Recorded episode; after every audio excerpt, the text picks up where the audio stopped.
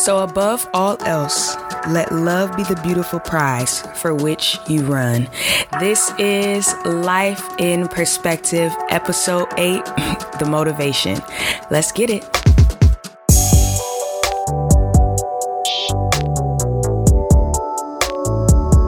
Yo, welcome to Life in Perspective. And I know y'all, I know we skipped a week, but you know, we're here. We're not going to dwell in the past. You know, I had something planned and then it wasn't planned. And then before I knew it, it was Thursday again. So, you know, here we are. Here we are. We are back. And I honestly think that I couldn't have an episode last week because there was this journey that I was walking through. As you know, the title of today's episode is The Motivation. And I know you're probably like, what is the motivation, B? Like, what is that? And it's interesting because I started studying First Corinthians 13 and you know, I feel like we hear a version or we hear a certain passage from that chapter. But first of all, let me just put you on game. The entire chapter is amazing and you should most definitely read it in the Passion Translation. That is one of my favorite translations. It gets a little irritating because they don't have any books of the Old Testament except for Psalms and Proverbs. So if you want to read stories in a passionate way, um, it, it doesn't exist yet. But maybe, you know, somebody listening who has some pool, you know, in the Bible writing space, and maybe they'll let them know that we need the rest of the chapters in the Passion Translation because we are very passionate about reading the word that way. uh, no, but honestly, guys, I have um, over the past maybe week and a half or so been on this journey concerning love. You know, I've I feel like the Lord kind of chin checked me um, about my responses being in love. He kind of chin checked me just about my life exuding love. You know, there's a scripture in the Bible that says God is love. And if I am to serve him and follow him and, you know, be a believer, that there's no way that I can do anything in life void of love. And I had to recognize that I was living without love. And that's, that's, that's not a really, it's not a way to live. It's essentially like trying to live life without breath. And may sound kind of funny, but it's not. Like, I feel like that's how serious it is. And I feel like sometimes we don't take it that serious. Like, to have love, to embody love, to be love, to show love, to respond in love is really our responsibility. I'm reading First Corinthians 13 and I'm just seeing all these scriptures. And the crazy thing is that in the Passion Translation, um, they're the, like, they give titles. And when you read certain versions of the Bible, just kind of give you context of what that section is about. And this this one was called Love, the Motivation of Our Lives. To see at the end that it says, above all else, let love be the beautiful prize for which you run. And so when I think about running, I always think about, you know, track and running in the Olympics and how their whole entire goal to run is to win a medal. They're really going after the gold. And, you know, I feel like for us in life to um, pursue love, to pursue a life that embodies love, is us going for the gold, right? And when you think about what um, runners put into their training, how their lives are altered overall to win the prize. And I thought about, you know, how have I altered my life to pursue the gold, which is love, right? To pursue a life of love. The interesting thing is that I didn't realize the effects of unforgiveness or the effects of when something hits your heart and it offends you and you hold on to it, how love can't flow through that. And it's very interesting because this, there's a scripture in this section that talks about how um, God left us with three things, right? He says, There are three things that remain faith, hope, and love, yet love surpassed them all. And so I think about how we live our lives day to day. So the Bible tells us that the just shall live by faith. So if I live by faith, but I, I don't have love, it's all null and void. There's another part of this passage that I'm really encouraging you guys to just read the entire um, chapter of First Corinthians 13, but don't just read it. Like sit with it. Um, like just sit with it and reflect. I think you should sit with it and then kind of see like, man, is this how I live my life? Because I'm gonna be, I'm not gonna lie to you guys. It really checked me. You know, the first there's a first line in a verse that says, "Love is large and incredibly patient," and you know, if we could just start there. I think I was talking to my friend on Instagram Live like last week, which is really when God started to like get me together. And um, we were just talking about, he was saying how like he's been studying, reading um, John and how, you know, all of the, you know, the first four gospels talk about it's essentially the same. So we're reading the same story, just in different, from different perspectives. And he was saying how like John has like this intimate relationship with Jesus. And he was like, man, I genuinely like in studying the life of Christ through the lens of John John am learning how patient Jesus was. He was like, I feel like I am like learning patience through studying him. And so then we just started having this conversation about how Jesus, you know, he was a G because he was very patient and not just patient in waiting, but like patient with people. And that comes from love, right? It's like my patience for what you're doing and how much I let you get away with is rooted in how much um, or is rooted in my ability to love you. And so, which means that I can love beyond the version that you're showing me right now because I recognize that it's not who you are, right? You're acting out of maybe your brokenness or you're acting out of your past pain, which is now causing pain. But because my life is rooted in love, I can love you beyond it. I can be patient with your process because I love you. And it was just really eye opening for me because we even talked about, you know, how Jesus was aware of Judas the entire time. He knew who he was. And he never, like, nobody could ever have guessed that Judas would have been the one that betrayed Jesus. And I thought that was interesting because even when Jesus says, one of you will betray me, all of the disciples are like, is it me, Lord? Will it be me? Will it be me? Which means that Jesus never shifted his love towards Judas, even when he recognized who he was. And so what that says to me is that no matter what someone does to me, how they act towards me, how they respond towards me, it should never change who I am. And I think that that was the amazing example that Jesus gave us. And I know sometimes when you tell that story, you're like, man, Jesus rocked with Judas all the way until he betrayed him. And people will be like, well, I ain't Jesus. Here's the thing Jesus came to earth as a man to prove that we have within us the ability to live the way that he lived. The difference in most of us and Jesus is the fact that Jesus was 100% submitted to the Spirit of God that lived within him. And the fact that he was submitted to the purpose and plan that was on his life inside of him, the Spirit could dwell because he was so submitted and he just wanted to live for God. Even in moments where, you know, and I think we talked about this in the episode where we talked about alignment, it's just like Jesus fully understood who he was and why he was here. And I think that's a little thing that kind of differs from us as well is that we're on this journey to discover, right? We're on this journey to discover our purpose. We're on our journey to discover why we were born. And I feel like Jesus came to earth knowing that. So he was able to focus on it. But I think what we need to recognize is the reason we didn't come to earth knowing is because there is this process in pursuing purpose that we learn and develop a relationship with God. And I think on that journey is when he starts to reveal things bit by bit because we also have to recognize that I am, I cannot do this void of the Father. And if God is love, I cannot do this void of love. And I think this is a I think this is a thought in a in a I feel like this conversation today will just give us a paradigm shift in how we live and how we respond. Because in First Corinthians 13, like you're reading it and it's telling you like, oh, if you could speak eloquently, if you could, if you had the amount of faith that can move mountains, if you do not have love, it's all null and void. So you can think like, man, I'm really living for God. I'm really doing these things, but your attitude is nasty. It's null and void.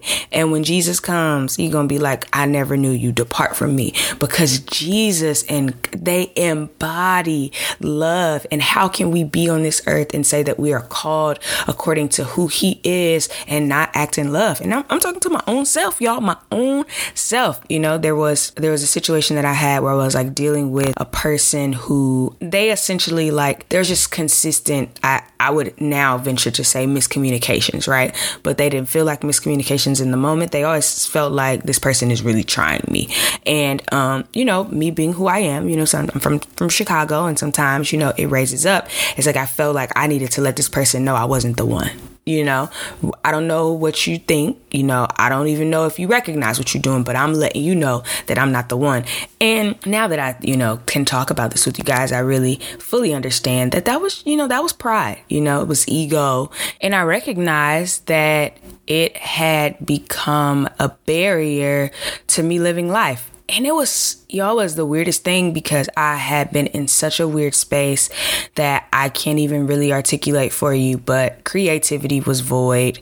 I I felt like stuck and trapped. And not to say that all of that feeling is on this one person right? But it was because i was holding in my heart what i felt like they had done to me and i was living through that. And i think i always like i've always recognized the effects of unforgiveness. I also feel like i'm not a person who has struggled with like forgiving people. But i think because this was like it's easy like when somebody does something to you and then they apologize or they don't apologize but then you like take the necessary steps to you know deal with it. But then i think when it's like a consistent thing where you feel like somebody is like on your neck and it's just like, nah, like I'm not it.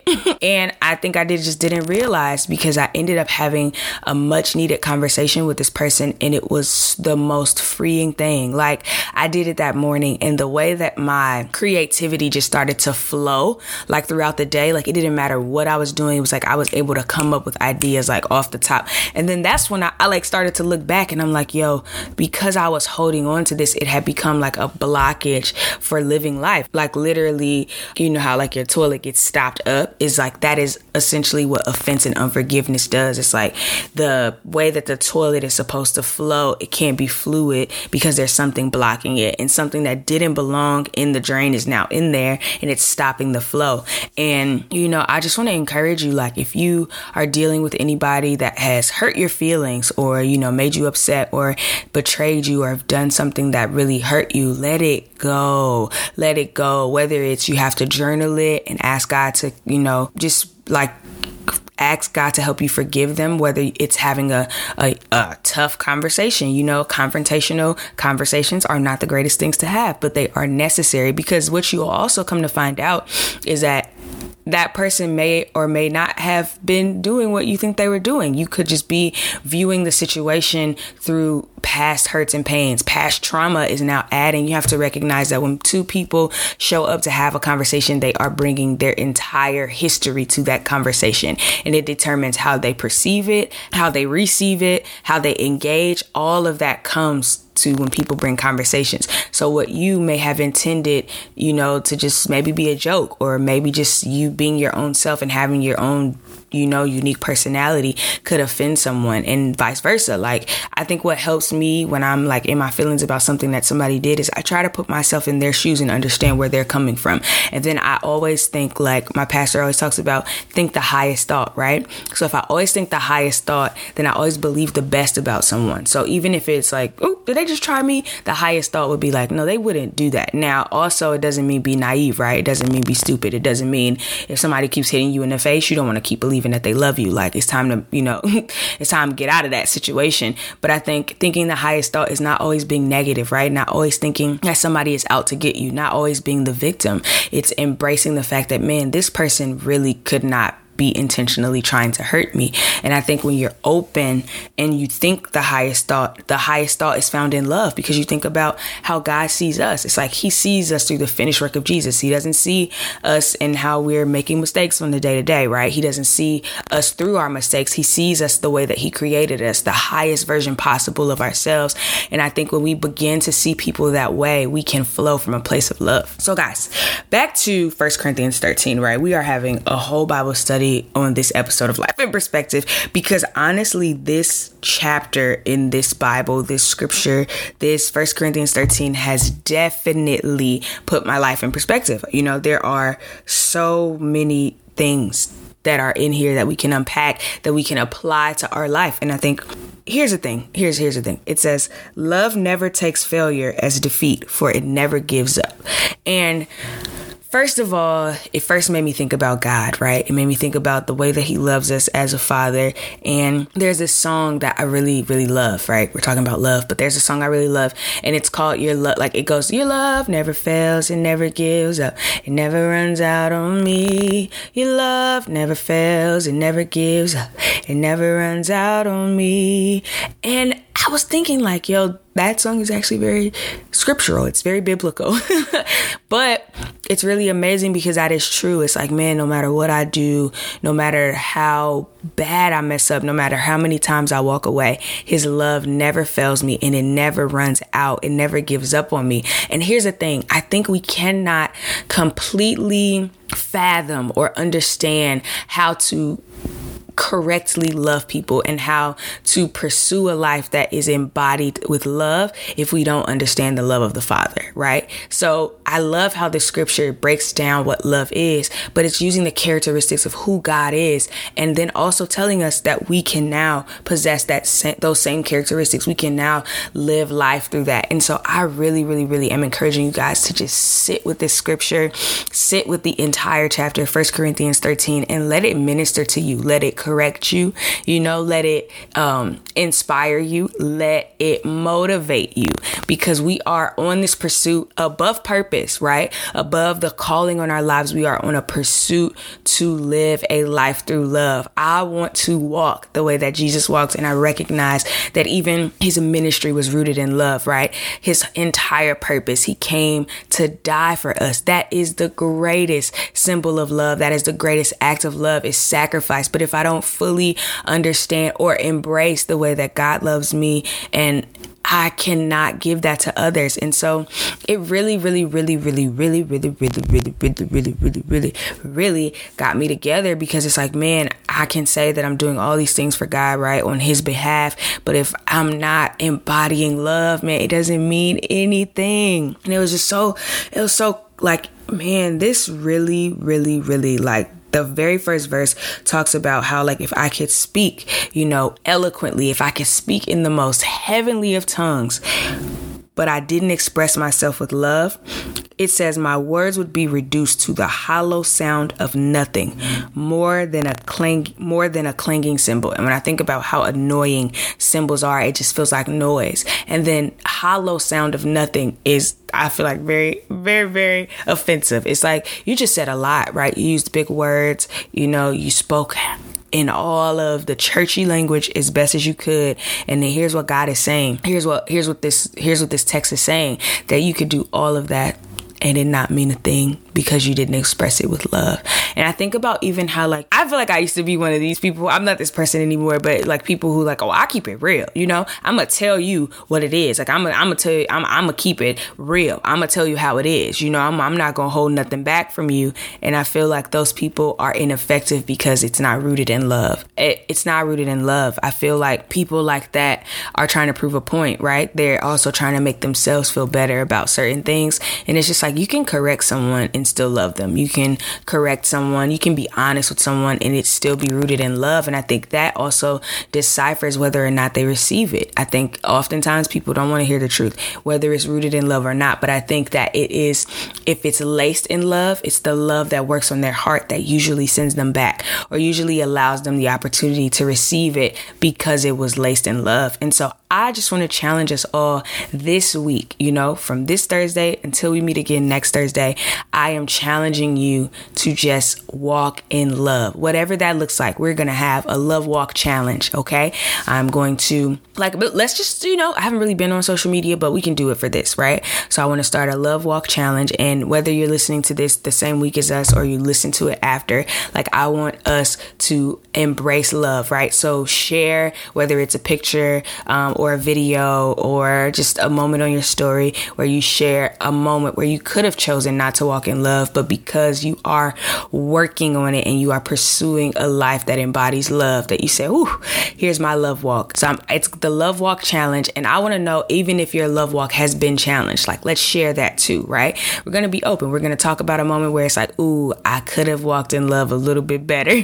I could have embodied who God is on the inside of me a little bit better. Whether it's you walked in a store and you didn't hold the door open for the person behind you. Like from the simplest thing to the highest thing. Like I'm challenging us all to pursue a life that embodies love because I don't don't want to live life and be doing all these things for God, but my life is not love. And so, just so you, you know, just in case you need a little help on what perfect love looks like. Mm-hmm. So, just in case you're like, okay, Brenda, what does that look like? Okay, here's love.